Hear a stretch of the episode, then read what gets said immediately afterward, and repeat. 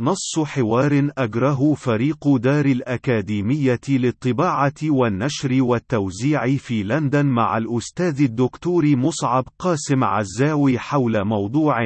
اشتراكية للأغنياء فقط فريق دار الأكاديمية. ما هو قصدك من توصيفك لإنعدام أي رأسمالية حقيقية قائمة بالفعل في العالم الغربي، وتعريفك لها بأنها اشتراكية حصرية للأغنياء؟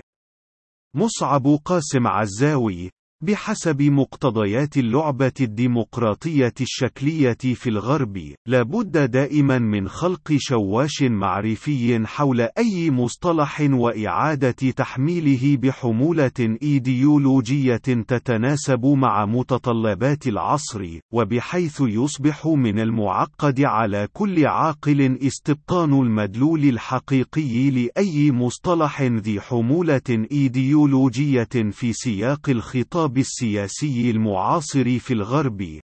وأحد أهم الأمثلة على ذلك هو الدفاع المستميت عن الرأسمالية واقتصاد السوق الحر، وهما مفهومان مرتبطان عضويا بنتاج آدم سميث المفكر الاقتصادي في كتابه ثروة الأمم الصادر في العام 1776 والذي يقتضي حرفيا تنافسا حرا بين المكونات الاقتصادية للمجتمع ينتج في المآل الأخير اندثارا وإفلاسا للمكونات الاقتصادية الأقل كفاءة في المجتمع وهو ما ينتج في نهاية المطاف تحسنا في كفاءة الإنتاج وجودته وتوازنا في قيمته السوقية وهو في الواقع افتراض منطقي قد لا يختلف عليه اثنان من المقتنعين بالحق الطبيعي للبشر في العمل والإنتاج والإنتاج الإبداع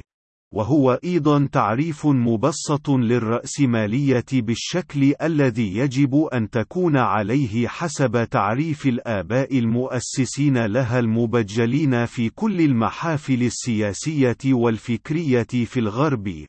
ولكن الواقع العياني المشخص لآلية عمل النظم السياسية الغربية مخالف بشكل كلياني مطلق لذلك التعريف البديهي، حيث لا اندثار لأي من الشركات الكبرى الحاكم الفعلي في تلك المجتمعات حينما يفلس أي منها، كما كان الحال في سيرورة كل انبثاق الفقاعات الاقتصادية المتكررة بشكل بشكل دوري على المستوى الكوني، وآخرها في التقهقر الاقتصادي العظيم في العام 2008 حيث لم تترك أي من تلك الشركات المفلسة لمصيرها الرأسمالي المحتوم اندثارا الذي يقتضي البقاء للأصلح إذ طالما تنطعت النخب السياسية في الغرب مع كل انبثاق لفقاعة اقتصادية للغرف من خزائن خزائن مجتمعاتها وجباياتها الضريبية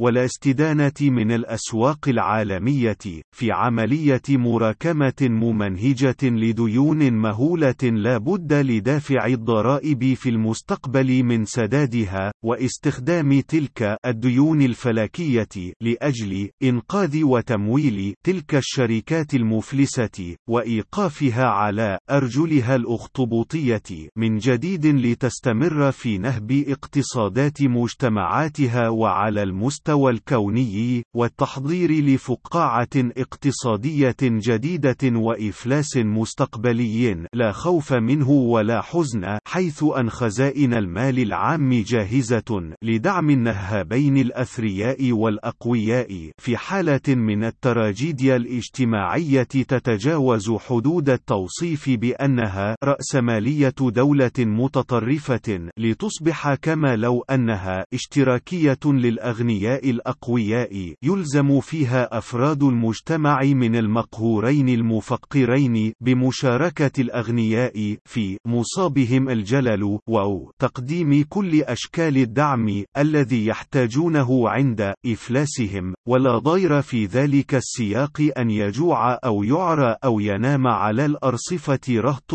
كبير من أولئك المقهورين المؤمنين بمبادئ الاشتراكية القائمة بالفعل للأغنياء فقط في العالم الغربي.